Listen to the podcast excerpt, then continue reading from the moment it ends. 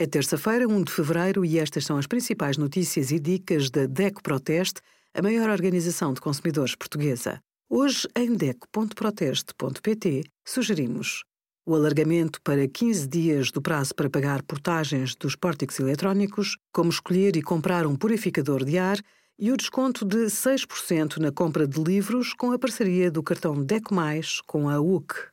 Sabia que, se tiver excesso de peso ou uns quilos a menos, se arrisca a pagar mais pelos seguros de saúde e de vida?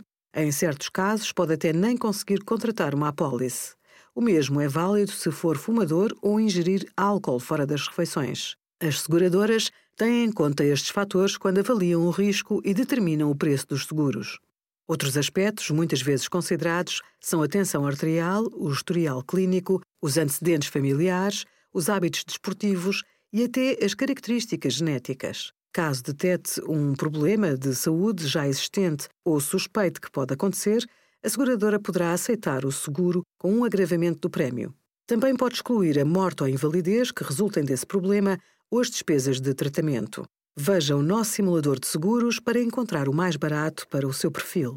Obrigada por acompanhar a DEC Proteste a contribuir para consumidores mais informados, participativos e exigentes. Visite o nosso site em deco.proteste.pt.